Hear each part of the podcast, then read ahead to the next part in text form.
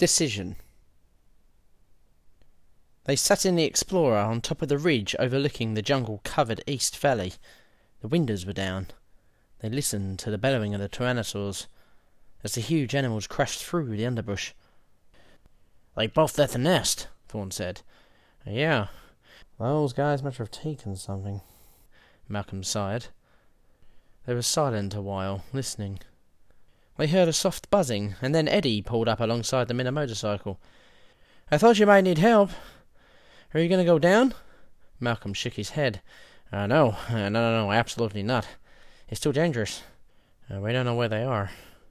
Sarah Harding said, Well, why did Dodgson just stand there like that? That's not a way to act around predators. You get caught around lions, you just, you know, you make a lot of noise, wave your hands, throw things at them. Try to scare them off. You don't just stand there. He's probably read the wrong research paper, Malcolm said, shaking his head. There's uh, been a theory going around that Tyrannosaurus can only see movement. A guy named Roxton made made casts of a Rex brain case and concluded that Tyrannosaurus had the brain of a frog. The radio clicked. Levine said, Roxton is an idiot. He doesn't know anything about anatomy to have sex with his wife. His paper was a joke. What paper? Thorne said. The radio clicked again. Roxton, Levine said. Believe the Tyrannosaurus had a visual system like an amphibian, like a frog. A frog sees motion but doesn't see stillness. But it is quite impossible that a predator such as a Tyrannosaurus would have a visual system that worked that way. Quite impossible. Because the most common defense of prey animals is to freeze. A deer or something like that is it senses dangers and it freezes. A predator has to be able to see them anyway. And of course a Tyrannosaur could. Over the radio, Levine snorted with disgust. Ugh, it's just like that other idiotic theory put forth by Grant a few years back that the Tyrannosaurus could be confused by a driving rainstorm because it was not adapted to wet climates. That's equally absurd. The Cretaceous wasn't particularly dry. In any case, Tyrannosaurus are North American animals. They've only ever been found in the US or Canada. Tyrannosaurus rex lived in the shores of the Great Inland Sea, east of the Rocky Mountains. There were lots of thunderstorms on mountain slopes. I'm quite sure Tyrannosaurus saw plenty of rain, and they evolved to deal with it. So, so, is there any reason why a Tyrannosaurus might not attack somebody? Malcolm said. Yes, of course. The most obvious one, Levine said. Ah, which is? If it wasn't hungry. If it had just eaten another animal. Anything larger than a goat would take care of its hunger for hours to come. No, no, the Tyrannosaurus sees fine, moving or still. They listened to the roaring coming up from the valley below. They saw thrashing in the underbrush about half a mile away to the north. More bellowing. The two Rexes seemed to be answering each other. Sarah Harding said, What are we carrying? Thorne said, Three Lindstradts fully loaded. Okay, she said. Let's go. The radio crackled. I'm not there, Levine said over the radio, but I'd certainly advise waiting.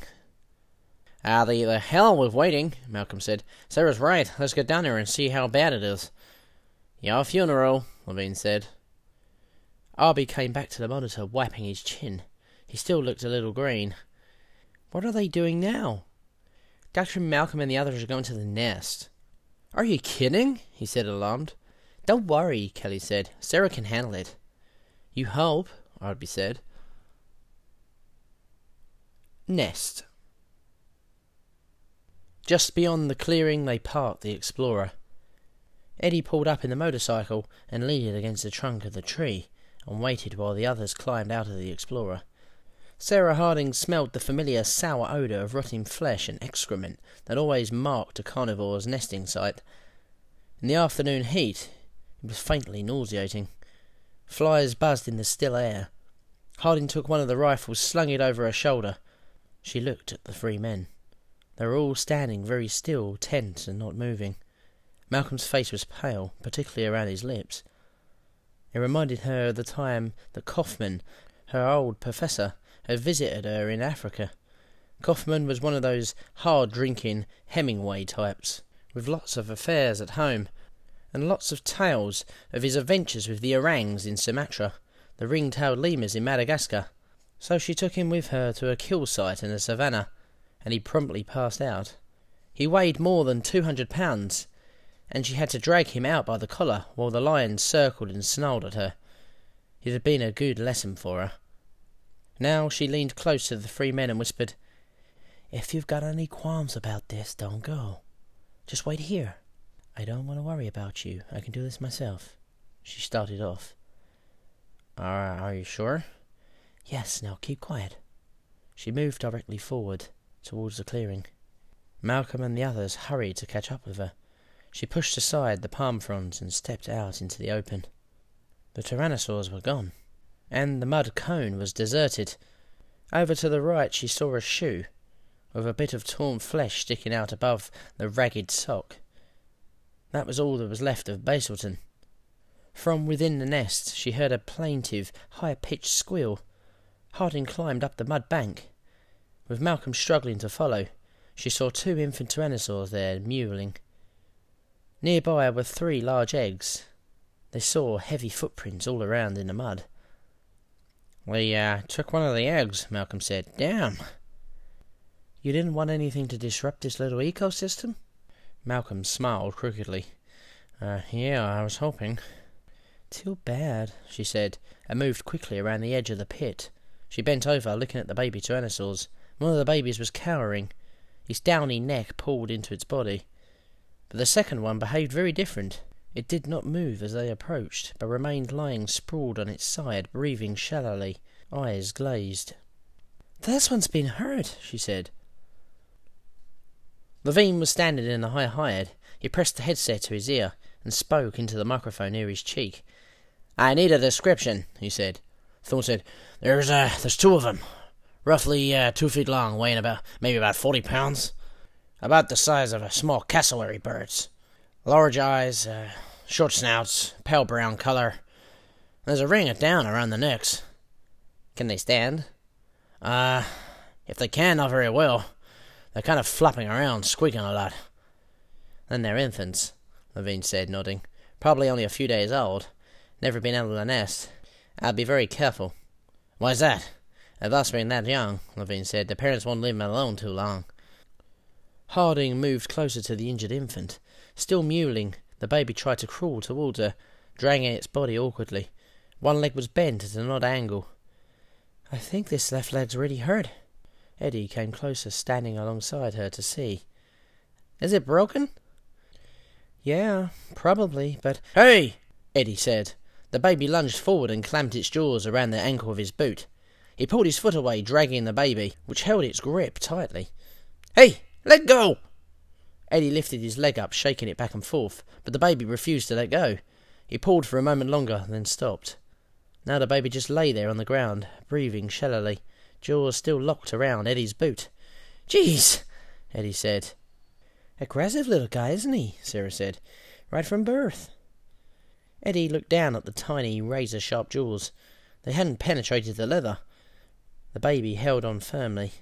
With the butt of his rifle, he poked the infant's head a couple of times. It had no effect at all. The baby lay on the ground, breathing shallowly.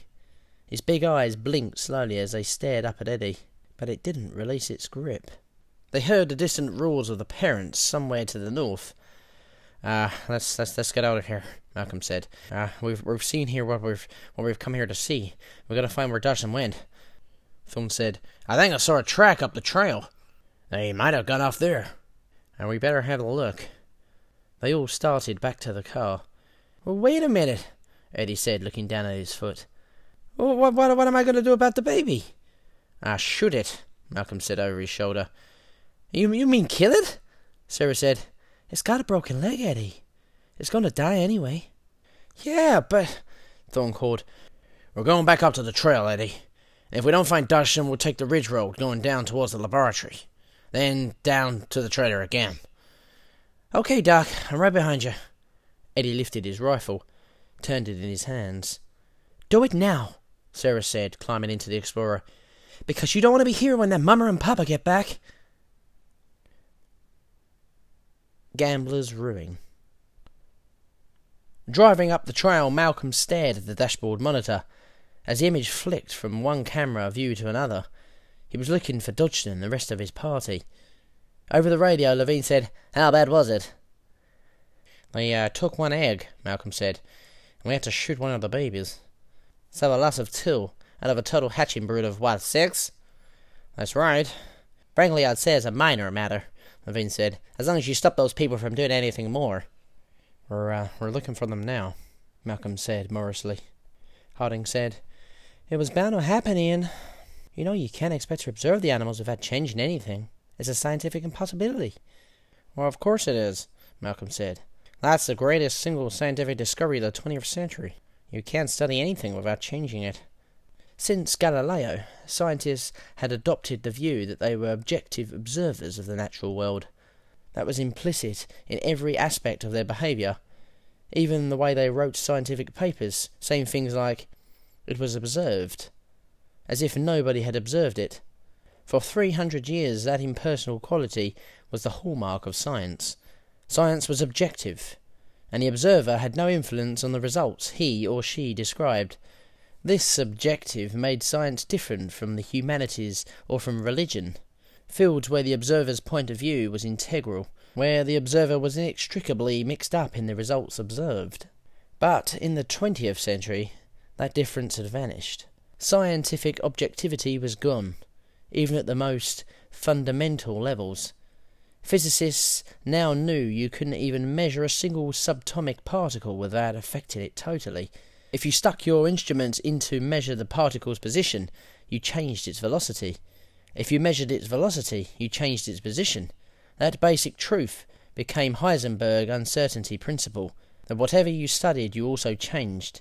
In the end, it became clear that all scientists were participants in a participatory universe which did not allow anyone to be a mere observer. I know our objectivity is impossible, Malcolm said impatiently. I'm not concerned about that. Then what are you concerned about? I'm concerned about the gambler's ruin, Malcolm said, staring at the monitor. Gambler's ruin was a notorious and much debated statistical phenomenon that had major consequences both for evolution and for everyday life. Well, let's say you're a gambler, he said, and you're, you're playing a, a coin toss game. Every time the coin comes up heads, you win a dollar. Every time it comes up tails, you lose a dollar. Okay. And what happens over time? Harding shrugged. The chance of getting either heads or tails is even, so maybe you win, maybe you lose, but in the end you'll come out at zero. Unfortunately, you don't, Malcolm said. If you uh, you gamble long enough, you always lose. The gambler is always ruined. That's why the casinos stay in business. But the question is, what happens over time? What happens in that period before the gambler is finally ruined? Okay, she said, what happens? If you uh, chart the gambler's fortunes over time, what you find is the gambler wins for a period or loses for a period. In other words, everything in the world goes goes in stakes. It's a real phenomenon, and uh, you see it everywhere in weather, in uh, river flooding, in baseball, in the uh, in hard rhythms, in uh, stock markets. Uh, once things go bad, they tend to stay bad. Like the old folks saying that bad things come in threes. Complexity theory tells us that the folk wisdom is right. Bad things cluster. Things go to hell together. That is the real world. So, what are you saying? That things are going to go hell now? Uh, they could be, thanks to Dodgson, Malcolm said, frowning at the monitor. What happened to those bastards, anyway? King. There was a buzzing like the sound of a distant bee. Howard King was dimly aware of it as he slowly came back to consciousness. He opened his eyes and saw the windshield of the car and the branches of the trees beyond. The buzzing was louder. King didn't know where he was. He couldn't remember how he got here, what had happened. He felt pain in his shoulders and his lips. His forehead throbbed. He tried to remember, but the pain distracted him, prevented him from thinking clearly. The last thing he remembered was the tyrannosaur in front of him and the road. That was the last thing. Then Dodgson had locked back, and King turned his head and cried out as a sudden sharp pain ran up his neck to his skull. The pain made him gasp, took his breath away. He closed his eyes, wincing. Then he slowly opened them again. Dodgson was not in the car. The driver's door hung wide open, a dappled shadow across the door panel. The keys were still in the ignition. Dodgson was gone. There was a streak of blood across the top of the steering wheel. The black box was on the floor by the gear shift. The open driver's door creaked a little and moved a little. In the distance, King heard the buzzing again, like a giant bee. It was a mechanical sound, he now realized, something mechanical. It made him think of the boat. How long would the boat wait at the river? What time was it, anyway? He looked at his watch. The crystal was smashed, the hands fixed at one fifty-four. He heard the buzzing again. It was coming closer. With an effort, King pushed himself away from the seats toward the dashboard. Streaks of electric pain shot up his spine, but quickly subsided. He took a deep breath. I'm all right, he thought. At least I'm still here. King looked at the open driver's door in the sunlight. The sun was still high. It must still be some time in the afternoon. When was the boat leaving? Four o'clock? Five o'clock? He couldn't remember any more. But he was certain that those Spanish fishermen wouldn't hang around once it was starting to get dark. They'd leave the island. And Howard King wanted to be on that boat when they did. It was the only thing he wanted in the world. Wincing, he raised himself up and painfully slid open the driver's seat. He settled himself in, took a deep breath, and then leaned over and looked out the open door. The car was hanging over an empty space, supported by trees. He saw a steep jungle hillside falling away beneath him. It was dark beneath the canopy of the trees. He felt dizzy just looking down. The ground must be twenty to thirty feet below him. He saw scattered green ferns and a few dark boulders. He twisted his body to look more. And then he saw him. Dodgson lay on his back, head downward, on the slope of the hill. His body was crumpled, arms and legs thrown out in awkward positions. He was not moving. King couldn't see him very well in the dense foliage of the hillside, but Dodgson looked dead. The buzzing was suddenly very loud, building rapidly, and King looked forward and saw, through the foliage that blocked the windshield, a car driving by, not ten yards away. A car! And then the car was gone. From the sound of it, he thought, it was an electric car. So it must be Malcolm. Howard King was somehow encouraged by the thought that other people were on the island. He felt new strength. Despite the pain in his body, he reached forward and turned the key in the ignition, and the engine rumbled. He put the car in gear and gently stepped on the accelerator. The rear wheels span. He engaged the front wheel drive. At once the jeep rumbled forward, lurching through the branches. A moment later, he was out on the road. He remembered this road now. To the right, it led down to the tyrannosaur nests. Malcolm's car had gone to the left. King turned left and headed up the road. He was trying to remember how to get back to the river, back to the boat. He vaguely recalled there was a Y fork in the road at the top of the hill. He would take that fork, he decided, drive down the hill and get the hell off this island. That was his only goal to get off this island before it was too late. Bad news. The explorer came to the top of the hill, and the fawn drove onto the ridge road. The road curved back and forth, cut into the rock face of the cliff. In many places the drop off was precipitous, but they had views over the entire island. Eventually they came into a place where they could look over the valley. They could see the high hide off to the left, and closer by the clearing with the two trailers. Off to the right was the laboratory complex, and the worker complex beyond. I, uh, I don't see Dodgson anywhere, Malcolm said unhappily. Uh, where could he have gone? Thorne pushed the radio button. Arby? Yes, Doc. Do you seen him? No, but. He hesitated. What? Don't you want to come back here now? It's pretty amazing. What is? Thorne said.